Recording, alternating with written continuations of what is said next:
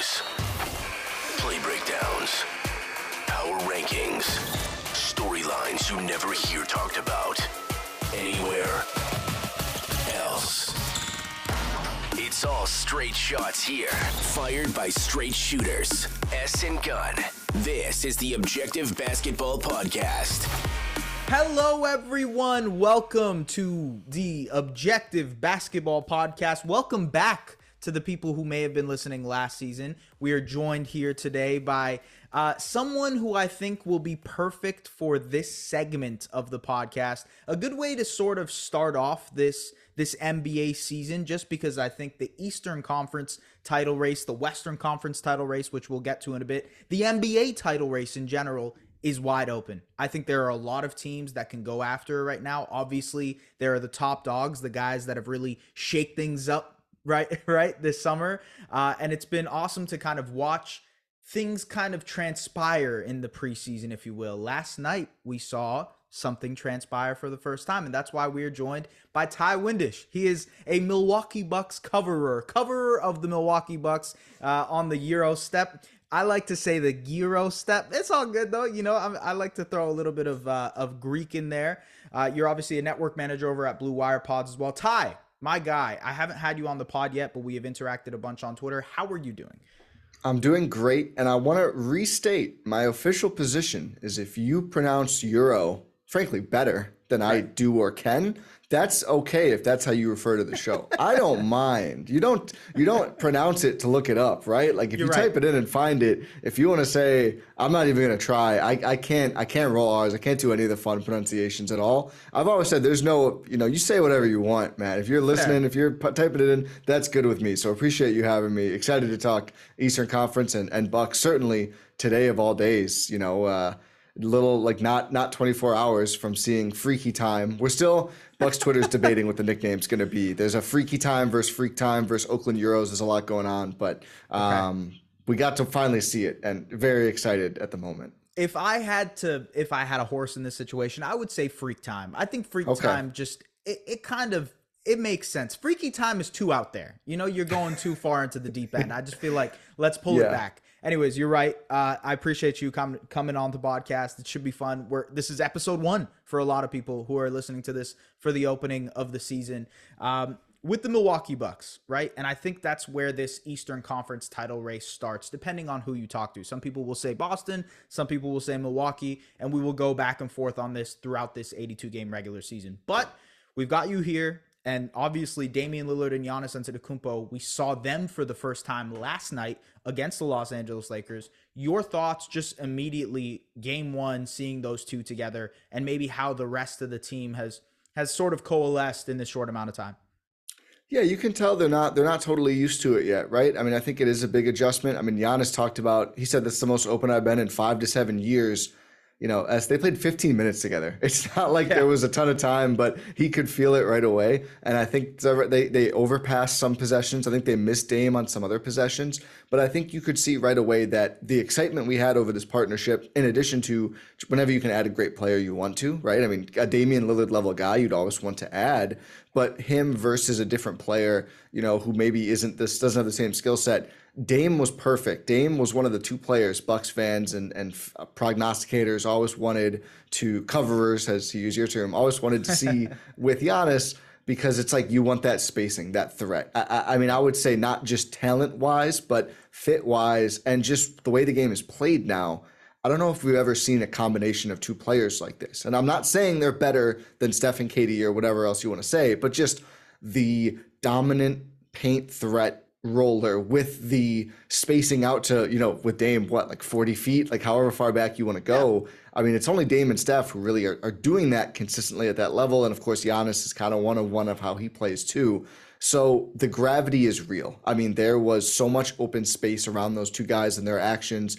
And I love that you could tell Dame and the Bucks, and Dame has said this a bunch, but of course, you've got to see it to know for sure you know, it's not like, okay, they're going to run 50 Dame Giannis pick and rolls a game. I think crunch time, we're going to see a lot of them, but it's using the gravity and weaponizing it. And like, okay, Dame hands off to Malik Beasley, flares to the corner, and now there's another action. And it's just such a, a layered offense. And you can tell they're like, how can we just break defenses without needing Dame to take all the shots? And I think that's Right. going to be able to help him, you know, kind of stay healthy, stay good, be fresh for the playoffs. And it's just going to make a better offense. You know, I, I love the beautiful game kind of offensive sets. And I'm not saying the Bucks are going to look like the 14 Spurs, but I am saying it looks like the ball is going to move, people are going to move, and it's not just going to be constantly Dame and Giannis, although of course they're the straws that stir the drink. But man, they they're syncing together really well. It seems like they're clicking off the court. They're my new favorite NBA bromance, the way they talk about each other, um, and it looks like they're going to be dominant playing together, especially offensively. Um, the the pairing looks terrific so far, even though it was just 15 kind of choppy minutes.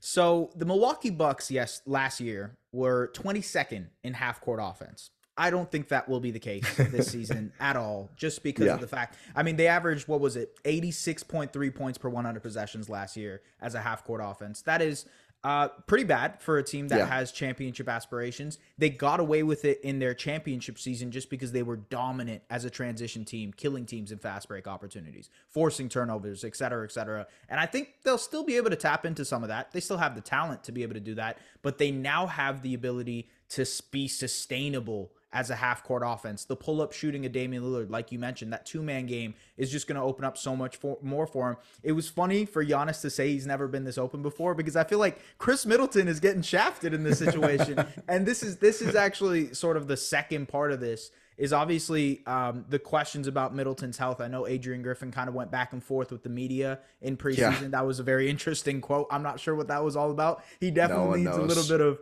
Uh, he still needs that media training. You know, Yeah. Bucks, Bucks PR got to get him going on that. But where are you at with Middleton? What can we potentially expect from him this season? And ultimately, he plays a huge part of this team's championship aspirations. I, I just like. Can you rely on him being that third guy, knowing some of the injury concerns that we've seen from last season and maybe even coming into this year?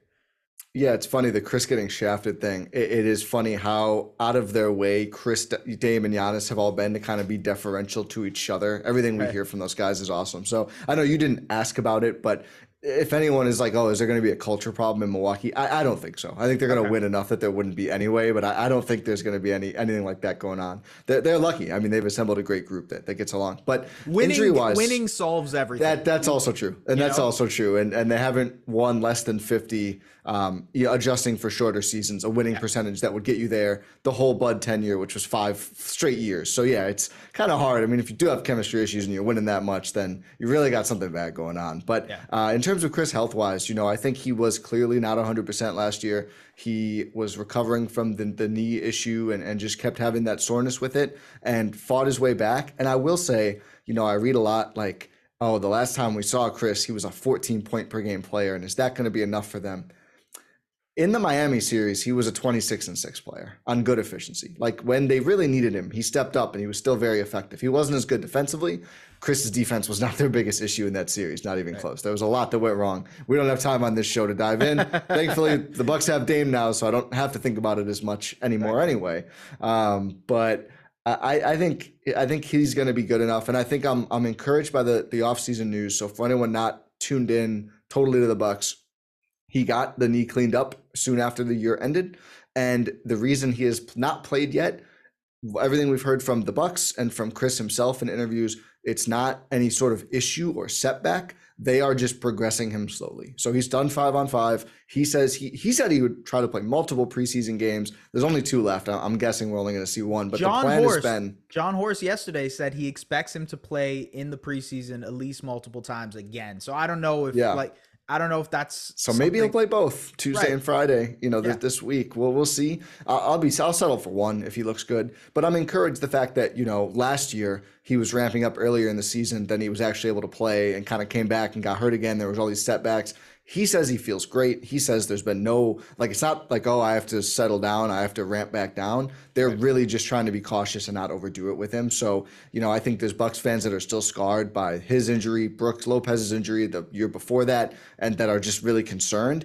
I think he's going to be good to go. Um, I think he's going to be good enough, even if they have to be careful with him in the regular season. Um, you know, anything could happen. He's had, you know, kind of freak injuries before, but I, I mean, there's no reason to, I think, automatically believe he won't be ready to, to help them win. this team regular season wise should be enough to bring Middleton along slowly. I mean, when you have the the dynamism of Giannis and Dame together, you're to be able to kind of coast along some of these weeks when you're playing the the Charlottes of the world, the Portland Trailblazers of the world, right? You're to be able to sort of have these stints throughout the season where you're you're going to be able to find rest for some of these guys. Now, maybe the player participation thing sort of changes that. It, it adds a new yeah. dynamic. We'll see what the Bucks end up doing. Obviously, all three of those guys will be impacted by that.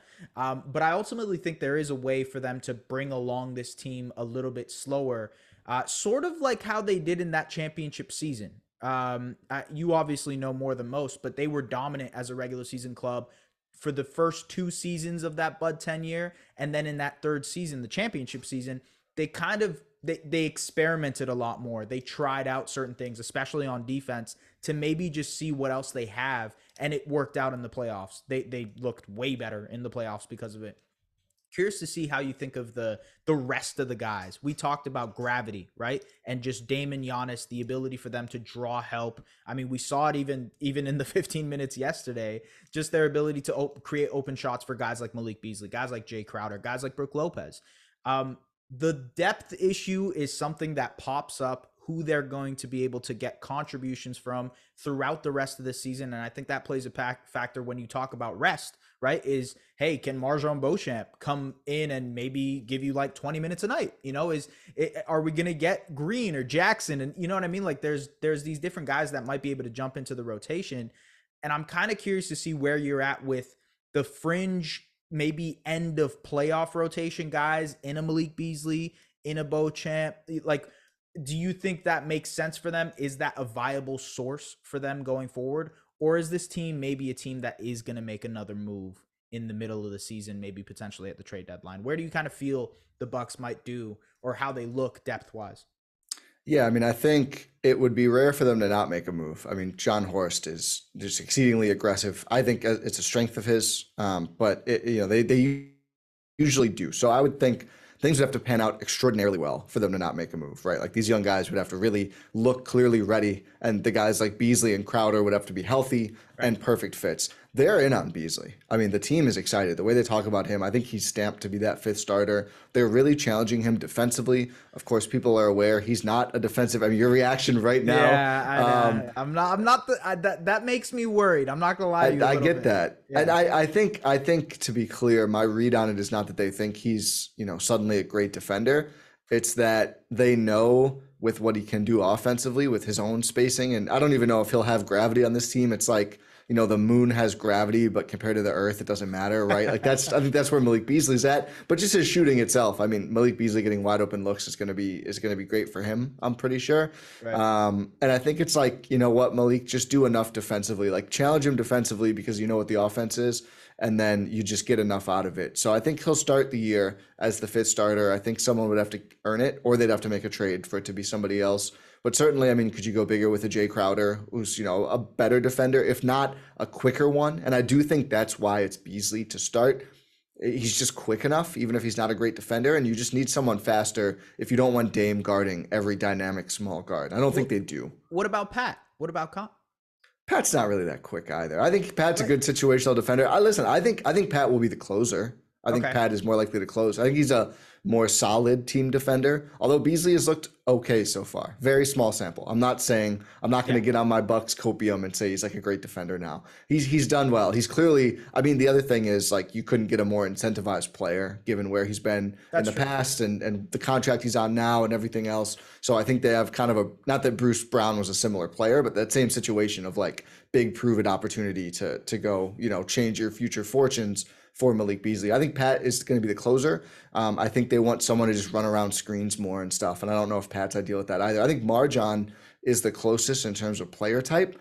I think at the moment, he's just a little too inconsistent, a little too up and down. The highs are super high. Like the highs of MarJon, it's like if he's that, if he was close to that 80% of the time, I think, yeah, he's probably the starter. He's just not there yet. I think, especially you know, he'll have those moments that just offensively he hesitates and it can come up the offense. And that's really just what you can't have with Damon Giannis and those guys, right? So I think they like Beasley because quick trigger knows what to do. Uh, I don't think anyone else would factor in as a starter. Andre Jackson going to be fun to watch him play. I think he's defensively he might earn a role on this team just from being a good enough defender. And Adrian Griffin has shouted out his love of defense. But I think you've got the top nine pretty clear in the projected starters with Beasley. Obviously, you know, Khris Dame, Giannis, Brook. I think Cam Payne will play a lot to start just as the backup point guard.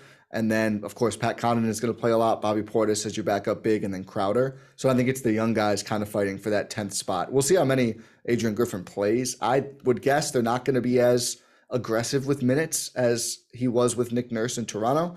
Uh, we will see, but I think the Bucks, where they're at, I think you know how they've operated as a franchise.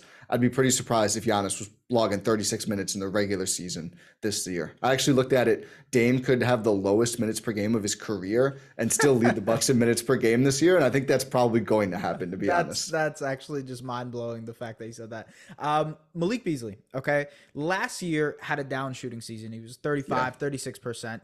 Uh, in the playoffs for the Lakers, he was pretty much unplayable because of that, and the defense was a big factor in that as well. But he has had shoot, shooting seasons where he was a 40% shooter, 38% shooter, 39, 40 plus percent shooter.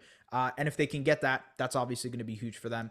The big question I think is like, you know, if you're looking for a guy who can be able to guard these bigger wings, and we'll talk about the Celtics right now, kind of transitioning into what they might look like, what a series might look like between them and the Celtics. The main question is going to be how can the Bucks guard Jayson Tatum? How can the Bucks guard Jaylen Brown? And that's where you see you need to get something from Jae Crowder. He oh, needs oh, yeah. to be the guy who looks like he did in that finals run for the Suns. Um, how they're able to manufacture that, how he looks. Maybe it's actually managing his minutes a little bit more too, so he's more fresh in the playoffs. But ultimately, that's like the big question that comes to mind when you think of the Bucks is how are they going to be able to defend these wing type players come playoff time? Um, let's transition to the Celtics since we're talking about wing plus players. Um, obviously, they traded for Jrue Holiday. You are an experienced Jrue Holiday uh, advocate. I'm not even sure what this would be, but obviously, you experienced the Jrue Holiday experience for quite some time. You saw him win an NBA championship with your team. Uh, I thought, in my opinion, and you can talk to me about this because this is from a Bucks perspective. Uh, yes, he's had his inconsistencies as a playoff shooter, creator, efficiency wise. But I think a lot of those things will go away slotting into Boston because he's not being asked to play the same offensive role that he was in Milwaukee. Would you agree with that statement, or do you think maybe I'm I'm chewing too much, biting off too much to chew? Um, I, you know, I think it'll probably be somewhere in the middle. You know, I really do think um, part of the reason he was so involved in Milwaukee is just you know, he's literally, as of this past year, an all star point guard. And I, and I, do think, you know, even though the obviously the Jays and, and you know, Porzingis and I guess Derrick White are going to provide a lot of offense.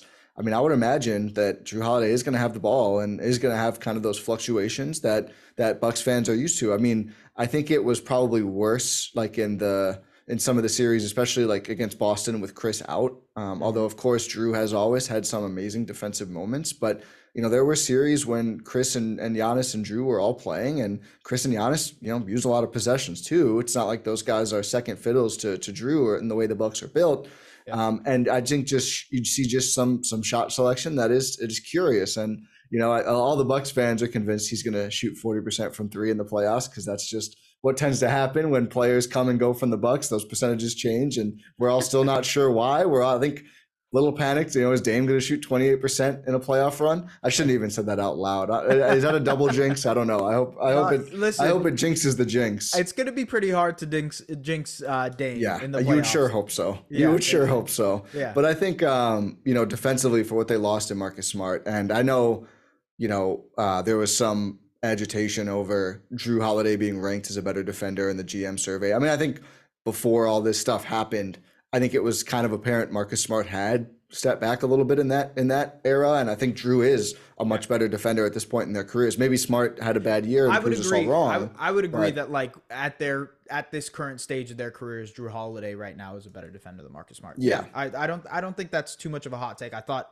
Smart had a down season. Maybe he kind of refigures things out in Memphis. Who knows? But as far as you know, based on what we've seen in the last right. year. Yeah, yeah. supplementing so, that, he's good. Right. So, so to be to bring it back to the original question, I think Jrue helps them a lot. I think he makes them a much better team. I do still think though that probably their biggest issue as a team is offensively when they they kind of just get stuck in a rut, right? Like you'll see like they kind of pass back and forth. It's all isolation, kind of you know breaking guys down off the dribble.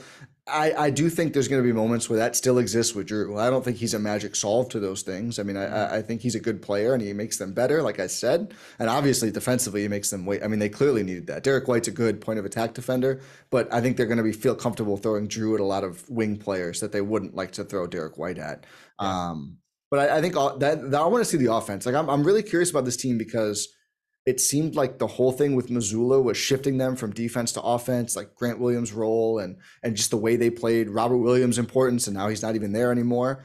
And now it's like you you prioritize offense organizationally, but then you get Jrue Holiday, who's the better defensive player. It's uh, those things can coexist, but I just really want to see like how they play, like what their focus is, how they use these big guys. Like how much are they playing Al and Porzingis? How much are they just playing one of them?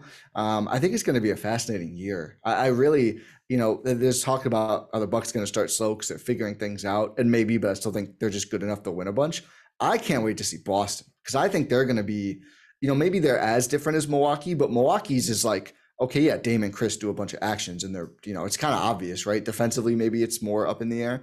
Boston, I'm like, how are they going to play offensively? And I can't wait yeah. to see because I'm really curious, you know, how, how it comes together. I think there's so much talent. I don't think it's as clean of a fit offensively, even though there is a bunch of their top six is clearly, you know, one of, if not the best in the NBA. A lot of that is on Porzingis, in my opinion. Yeah. And, and I think throwing that domino in there as this three point shooting, uh, rim protecting type of big man, it could solve some issues, but it also makes them double down on what they were last year, right? The Celtics last year in the playoffs, we saw it making a lot of threes, they're winning that game missing a lot of threes, they are not winning that game. It's just that that's how easy it was. And if you're doubling down on that philosophy, we've seen teams in the past. You know, the famous team is James Harden's Houston Rockets, but we've seen teams in the past where when you double down on jump shooting being your ideology, your philosophy as an offense, it can come back to haunt you in the playoffs. That's where you need Jrue Holiday's rim pressure. That's where you need Jayson Tatum's rim pressure, Jaylen Brown's rim pressure. And the onus is going to be on those guys even more to create and create and create. The drive and kick stuff was clear. That was their kind of the the benchmark of what their offense was supposed to be set like. I think the defensive, um, the way they look defensively is a little bit more clear to me, to your point, than what they would look offensively. And I think throwing Porzingis in there especially with his availability, the questions of health. I mean, people had those same questions about Robert Williams, but Porzingis is uh, he had a great healthy regular season last year, but there still is that question of hey, can he continue to manufacture healthy seasons? Um, maybe they bring him along slow. Maybe they, you know, start Al and and kind of load manage in a lot of ways, if you will, when it comes to Porzingis. I don't know. And I think that's what, to your point, makes them really, really fascinating. They also have that depth issue where it's like, okay, after six, who are you relying on? Are you going to bring out Oshae Brissett as a guy who can be a floor spacer for you, maybe big rebounder? They seem to like Dalano Banton. I, I as a, speaking from a Raptors perspective, the, good luck to you. You know what I mean? um, and I, I'm just not sure when it comes from a depth perspective from them. I actually think I have more depth questions with them than I do with the the Bucks. And maybe maybe it's like marginal. Maybe the difference between the depth is is very very slim, but I think I would give the advantage to Milwaukee. And when you're looking at this as sort of a playoff picture, and I know you're you're from a Bucks perspective, so obviously you, you might lean Milwaukee, but how do you think these two kind of pair up when it comes to a potential playoff series?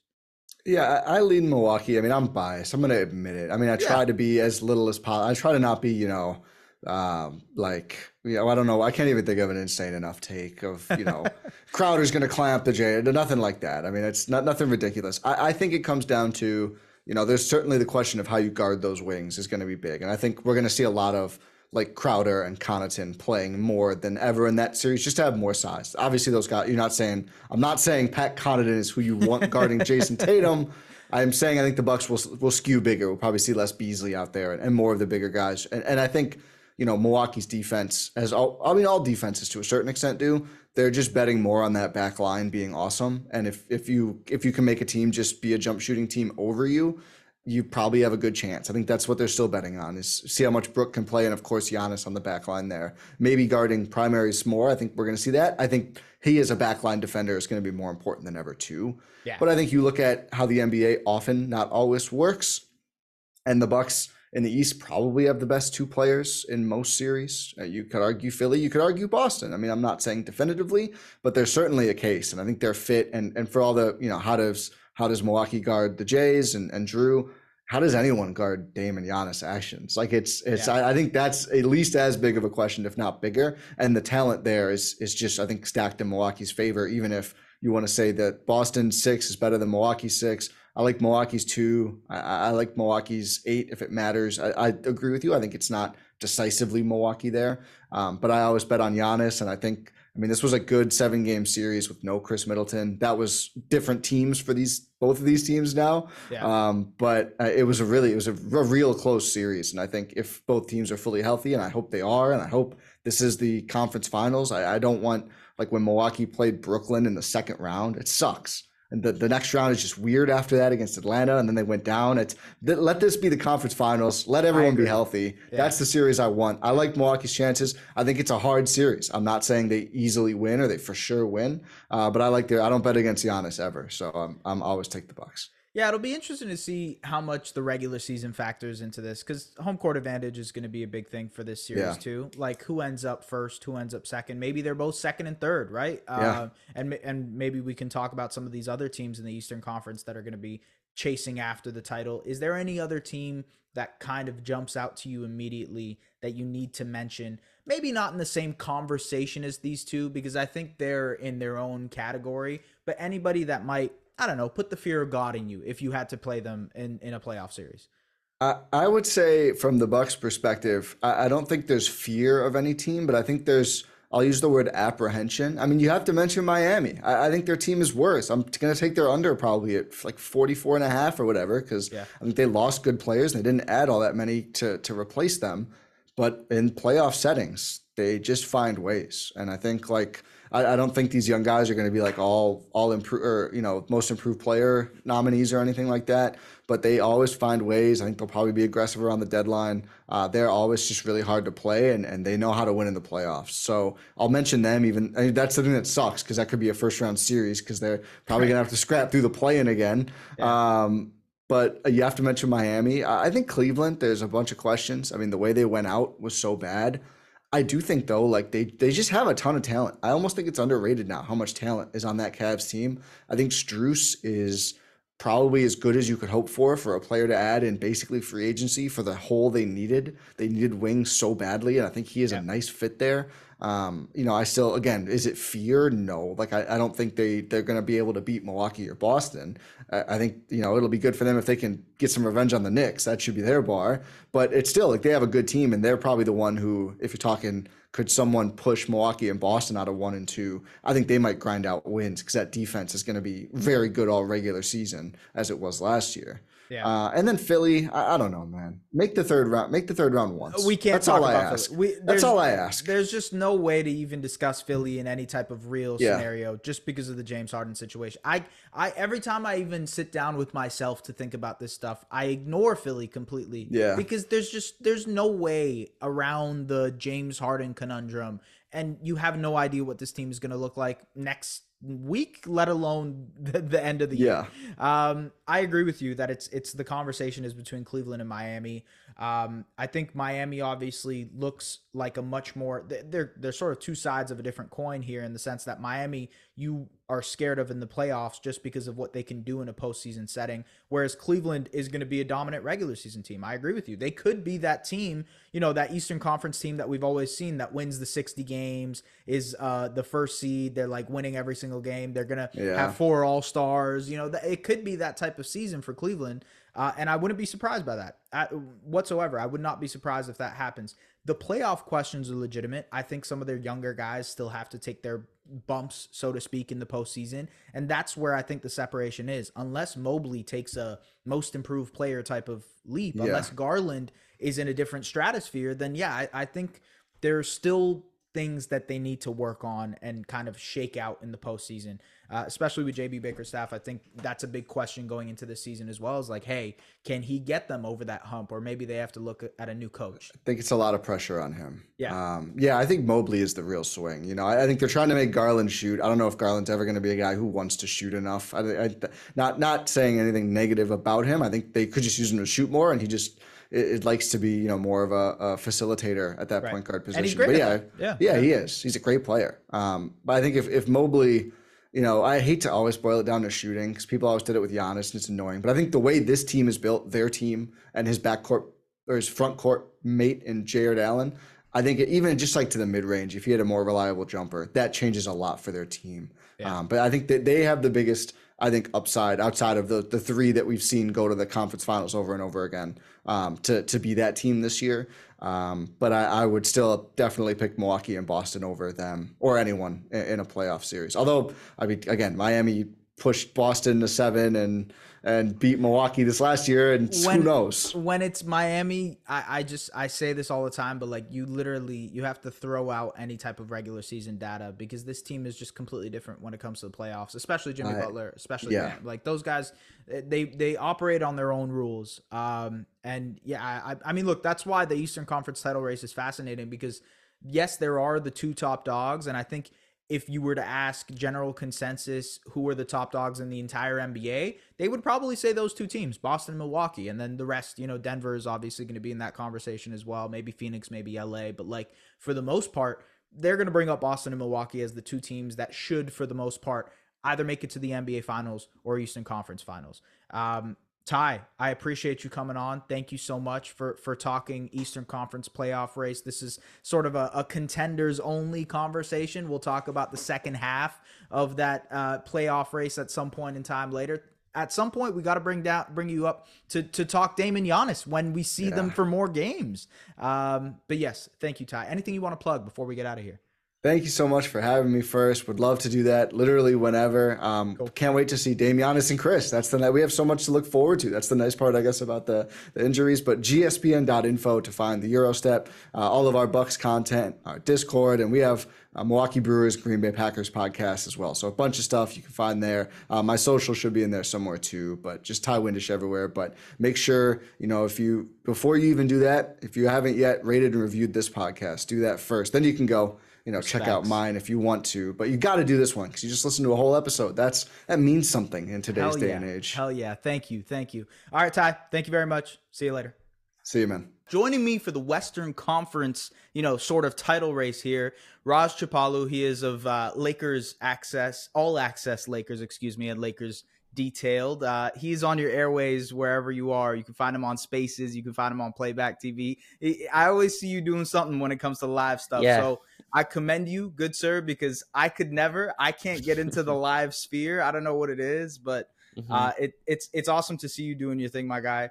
Uh, and it's awesome to see the Lakers also doing their thing as well. It's, yeah.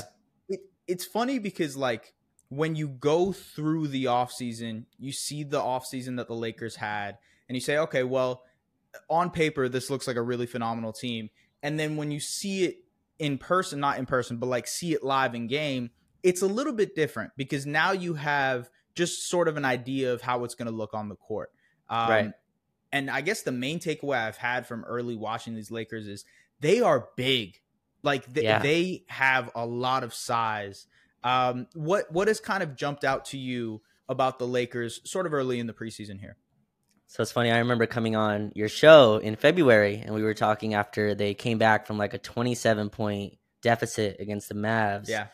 And if you go listen to that show, it sounds like we're talking about a four seed, and they were like 13th at the time. And I remember saying, "I'm not, I'm not sure what this season is going to, you know, produce, but you could tell the pieces fit." Opening night last year, S. These are the three guys we started next to LeBron and AD: Russell Westbrook, Patrick Beverley, and Lonnie Walker. Now, whoever those, whoever you think is the small forward in that doesn't matter, right? The tallest guy in there is six four, and it's not a big six four. It's like six four in shoes. You know what I mean? Like, it, yeah, yeah. It, they don't. There's not much size there. Last night there was no LeBron James, and they had a lineup, and this is against the Milwaukee Bucks in preseason, of course.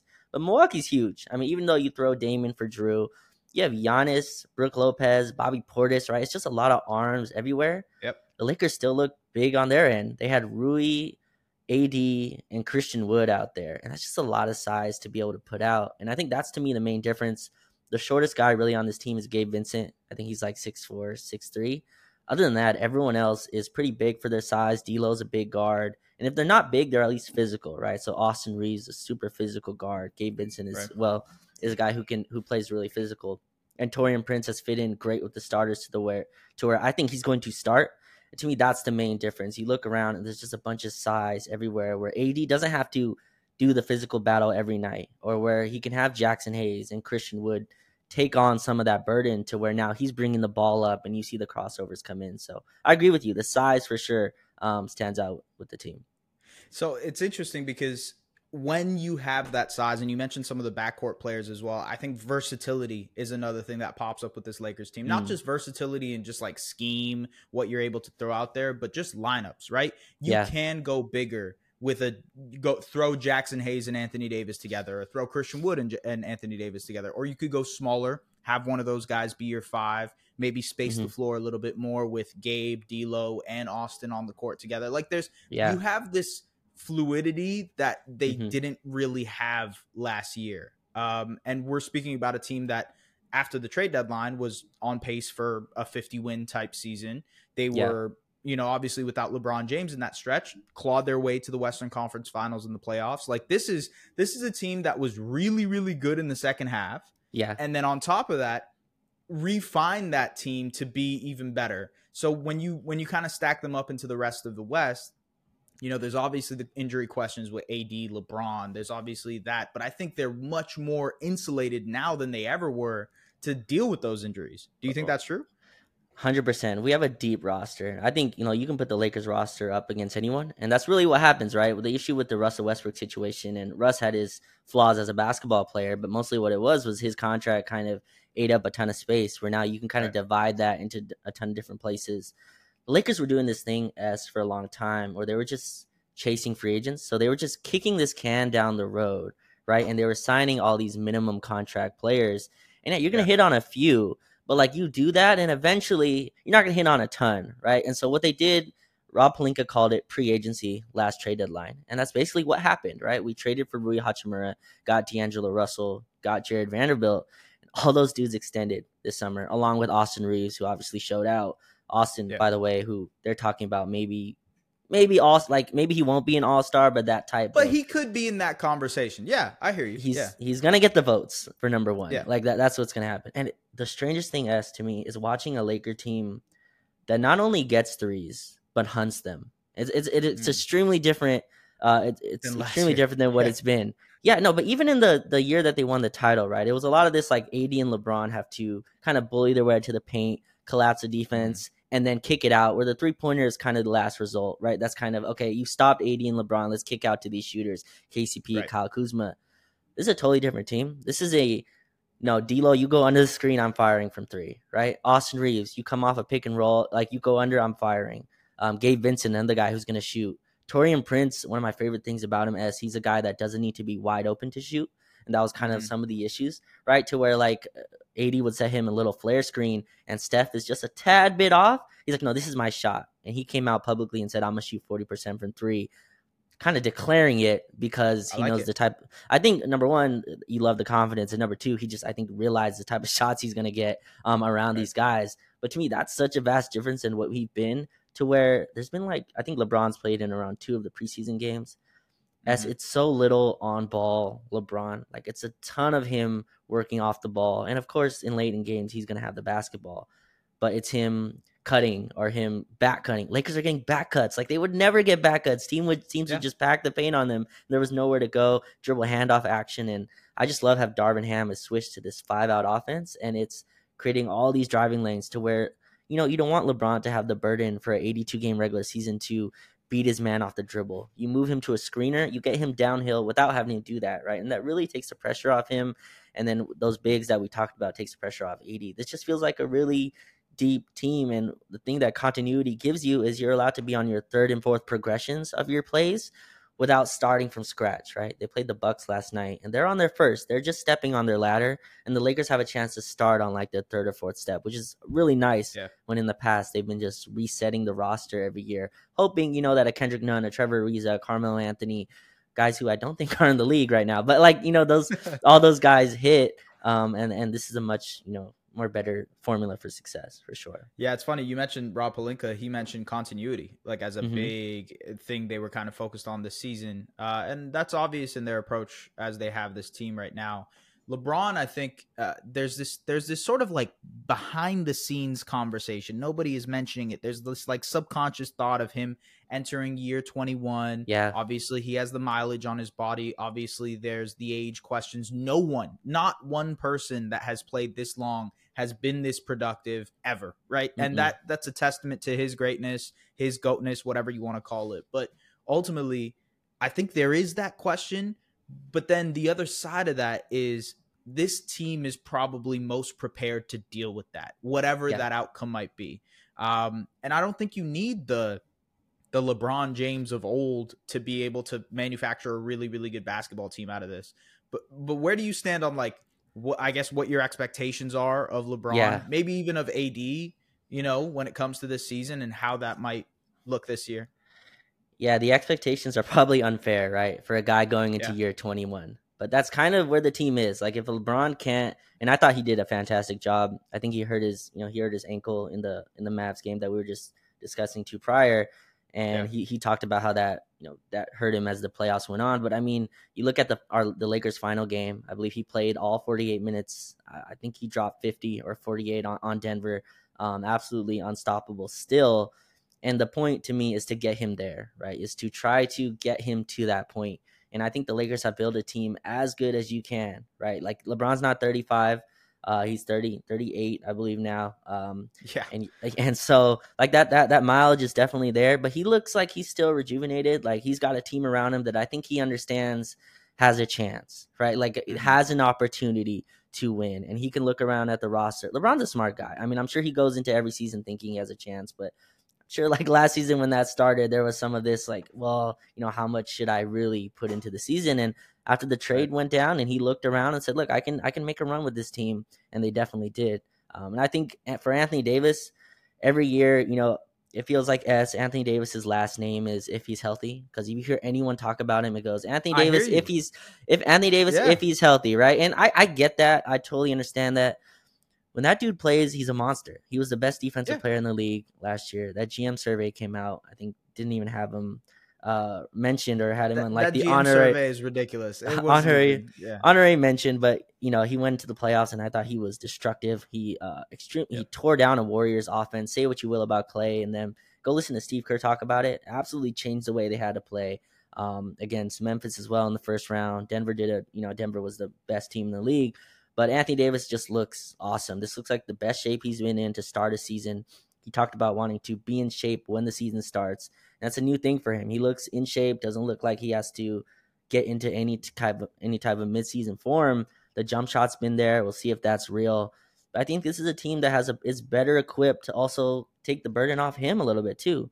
The jokes Mhm. always come right as of Anthony Davis quotes come out every year. I don't want to play center, and that gets laughed out loud by all the goats and all the people on Twitter. We're not in the games, right? You know what I mean? Like, so I, I, I don't. I want to at least listen to the guy that has to take the bumps and bruises, and I think from his Yeah. perspective, it's like, look, I don't want to have to battle Jonas Valanciunas in a February game. Like, you know, like Right. that type of stuff. I'm sure wears on him. So it's nice to have a, as as wh- whatever you think of Christian Wood, like just be that first wall right? Be that physical wall to where I can come over and be the help defender. Rui took that um, took that mantle as well in the playoffs. Jaxson Hayes, another guy that they're looking at as, hey, just go run and dunk and be you know super uber athletic around the rim. He is And I think- ridiculous around the rim. Oh my god, he can jump out the gym. I didn't Uh, realize this uh, because he kind of fell out of the rotation in Yeah. New Orleans, but he, he can jump out of the gym, man. Oh, absolutely. And I think his pick and roll game is going to be awesome next to our guards. We flipped S from this like really sluggish offense where it was post up LeBron on one side, post up AD on one side, hopefully, you know, create a mismatch there. It's turned into just in a modern offense, really. It's become modernized Yeah. where like it's pick and roll basketball to where it's Austin, D'Lo, you know, LeBron, whoever running ball screens, and I think that really just it's a team built around Anthony Davis's offensive skills, which is Mm-hmm. Really different than what it's been, right? A LeBron team a lot of times has been a bunch of Kyle Korvers, J.R. Smiths, right? And that's not really this team. It's we have a bunch of playmakers off of LeBron that allows him to kind of work his way through a season. And hopefully AD also has some of that burden taken off him as well. So we'll see. They're saying MVP season for him. I'm just want him to play, you know, the requisite 65 to 75 games and I'll I'll be happy with that. Go get his defensive player of the year award that he should have See, won last year. I, I was gonna say I think I think that's more up for grabs for him. Uh, is Yeah. is being that defensive player of the year. And you mentioned like you know playing the, those double big lineups of Christian or Jackson. I, I think in a lot of ways when you look at the Warriors series, they and Mhm. even a little bit the Nugget series, maximizing him defensively. Uh, Yeah. Was him as a rover, right? Yes, Yep. you could play drop with him. You could have him at the level. You can have him switch out. These are all the versatile things that Anthony Davis can do defensively. But his Mhm. length is obviously so much more impactful when you have him as a rover on the weak side, when he's just going to clean up literally anything that you want to do. Um, that's the potential for a player like that. And like when he taps into that, best in the league, like without without question, the best weak side rim protector, whatever you want to call it. Uh, Yeah. basketball has to offer. And- Um, To to your point, Yeah, real no, quick on to your point with that, the biggest adjustment in the Warriors series was we put him in on Wiggins, so Mhm. and we put you know Vando on Draymond, so that you could switch to Steph Draymond pick and Yep. roll, and then to involve Wiggins in it, he's not as dynamic of a roller, right? So like to me, that was the biggest adjustment there that allowed AD to be off ball as you talked about. And yeah, I think this team has a chance to play into that. Have you have Rui, LeBron, you know, and then hopefully Wood take those physical battles where that's what makes AD that's what makes AD special. He can be a pterodactyl, right? He can have hands. He can Right. close out to the corner while also taking away the rim. That's just special stuff that like only a handful of guys in the league can do. And I think that's what you need when you have to go up against, you know, we'll get into it, but like the Devin Bookers, the Kevin Durant's, the you know Steph Curry's of the world. Um, and Anthony Davis is one of those guys that that gives you a chance in those series. Darvin Ham, good coach, man. He's a good coach. Like I, I, I really think like some of the adjustments he showed off, uh, not only in the in the Warriors and Nuggets series, but even earlier in the playoffs against the Grizzlies, just defensively, some of the things that he did to to make things uncomfortable for them. Mhm. Uh, really, really good coach. Um, okay, so, so so since we're on the conversation of how they stack up, right? The Lakers, I think when you look at the rest of the Western Conference title Mhm. picture, there's obviously Denver, there's Phoenix, there's Golden State. If you want to throw them in there, some people will bring in the Clippers, although I'm not necessarily there anymore, just because Sure. of health and, and everything else. Um, I mean, to be fair, fully healthy, that is a really, really fun and interesting team that could potentially win a title, but we just haven't seen it ever. Yeah. So, so we, I can't put them in the conversation. I feel like it starts with Denver though, and sort of to bring up the the start of our conversation about the Lakers' size. I think that was a big issue they wanted to sort of address. Yes, they were big last year, but now they're bigger, and maybe there's that opportunity of okay, this, this we like our matchup against Denver, maybe even 5% more, whatever Yeah. percentage that is. How do you think this team stacks up against Denver, who is the repeat, defending champs, has Mhm. lost a little bit of depth? You guys, like we mentioned, are probably one of the more deeper teams in the league. Where where do you see them stacking up against Denver? Yeah, so this I don't like to say this because it just doesn't sound you know good, but like those games were close. I mean, uh, it's not fair, you know what I mean? It was a it was a sweep, but uh, you know it just comes off wrong from a person covering the Lakers saying, "Oh yeah, but it was a close sweep." Like I don't want to hear that on the other side either. Um, but if you dive into those games, S, and I think the big thing that happened was uh, obviously Jarred Vanderbilt couldn't shoot, Dennis Schroeder, all those guys who had trouble. But to me, it was a D'Angelo Russell was kind of the X factor there, right? They were able to not guard him, and I think that made life really tough on both LeBron and AD as well because he's mm-hmm. one of your better shooters. And they took him out of the series, and he's talked about this a ton. And I think D'Angelo kind of represents the whole team's mindset, really, in terms of they physically outmatched us and their continuity beat us. Right, those two things really killed them. I mean, you talk, you talk to anyone on the team.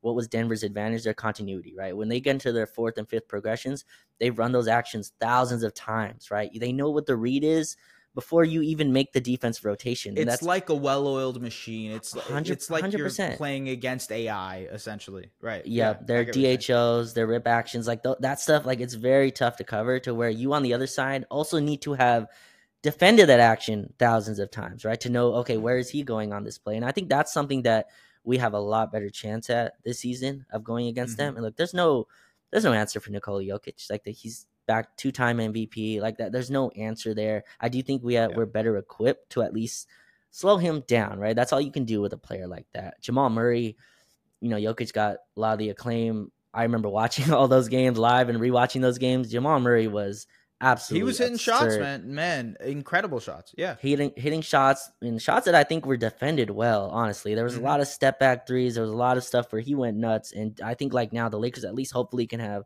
a couple different other pieces to at least put on him to where it makes life a little bit tougher.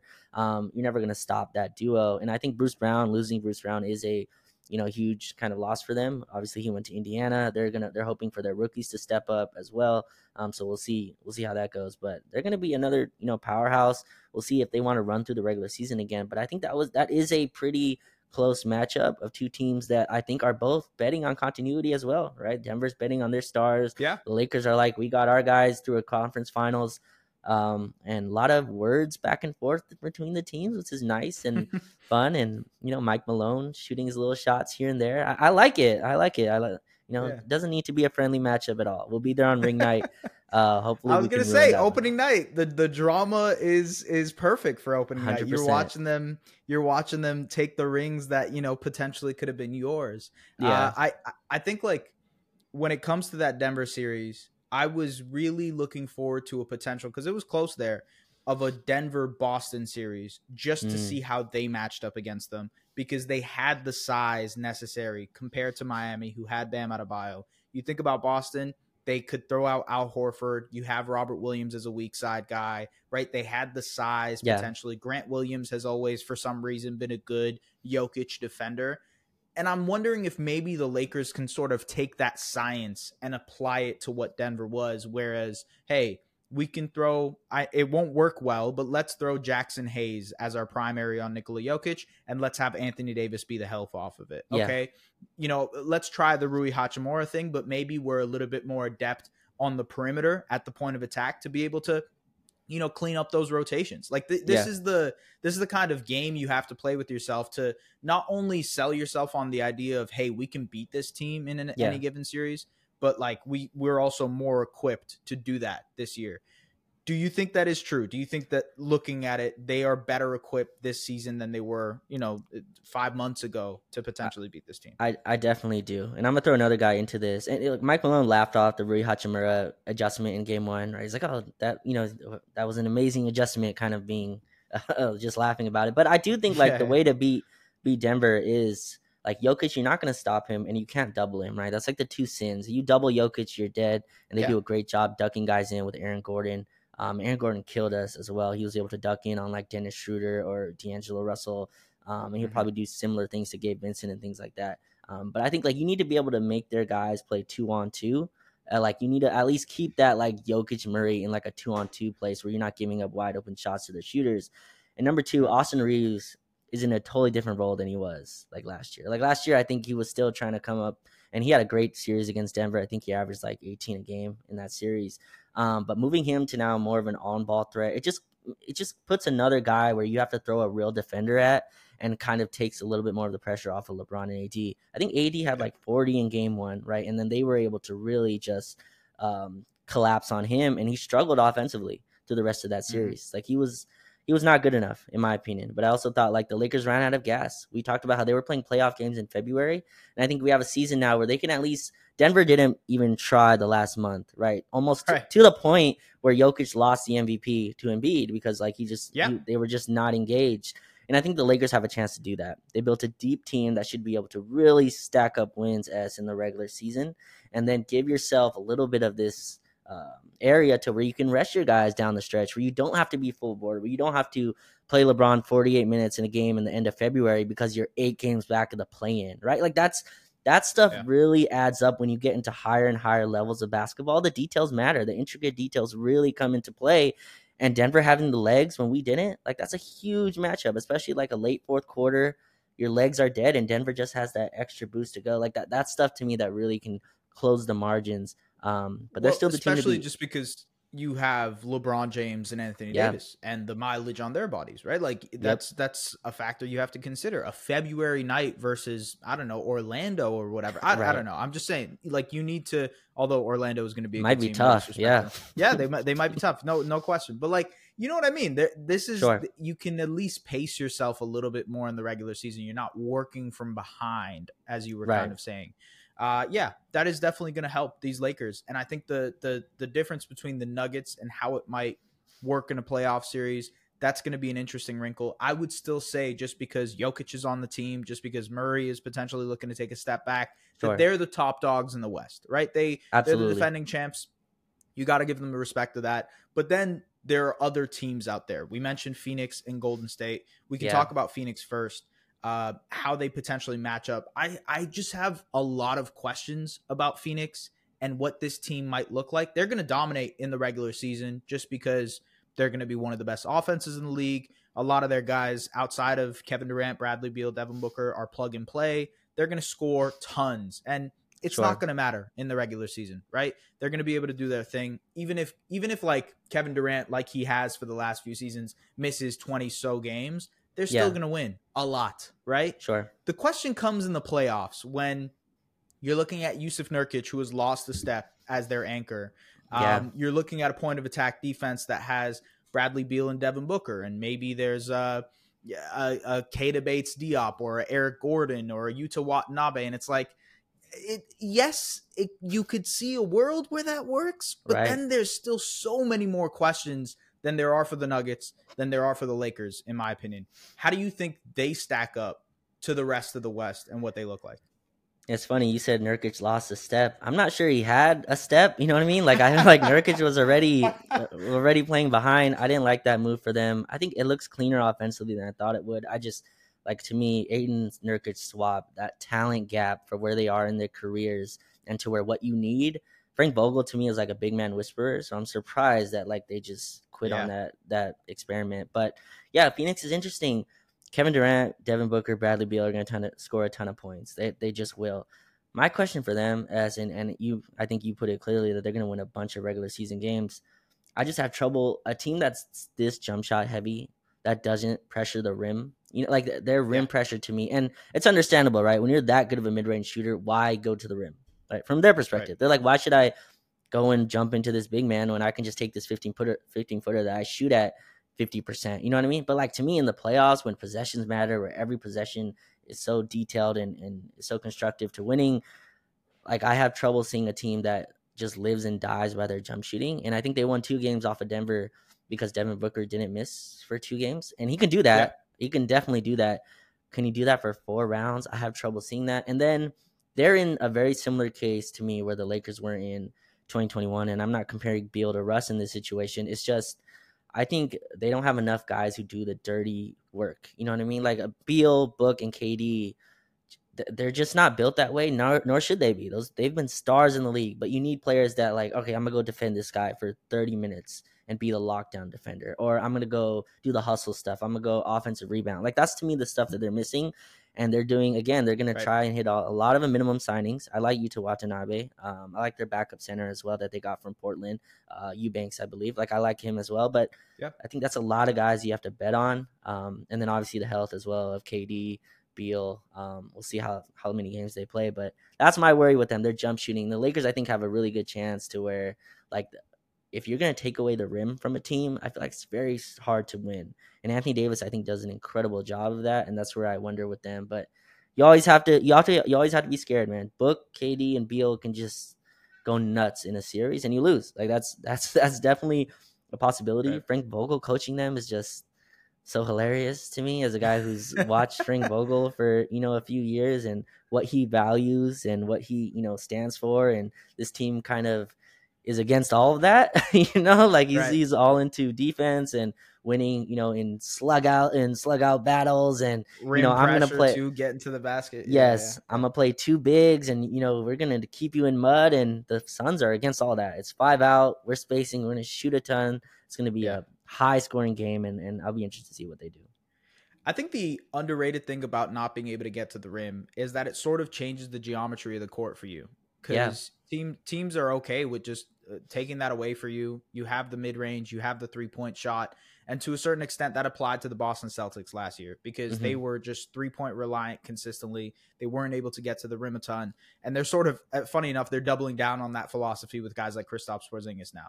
Yeah. Uh, we'll see how that looks. We we already did the preview with the Celtics, but ultimately, the that's some of the same concerns I have with Phoenix of how is this going to look yeah. when the going gets tough, when the threes are not falling, when you, Yuta Watanabe is not hitting 70% on corner threes, when Eric Gordon has the night where he just isn't hitting anything, he's two of 12. You know what I mean? There will be those types of nights. How are they going to coincide with that? I That's my biggest question.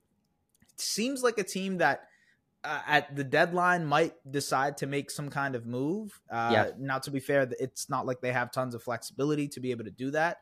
Uh, I think the Grayson Allen signing is actually a really good signing. I think he sure. fits well. You know, like you said, a guy who can do some of the dirty work. He's sort of made his money off of doing the dirty work in the league. Yeah. So maybe maybe him, maybe a guy like Josh Okogie can scrape it up together and be that type of sure. dude.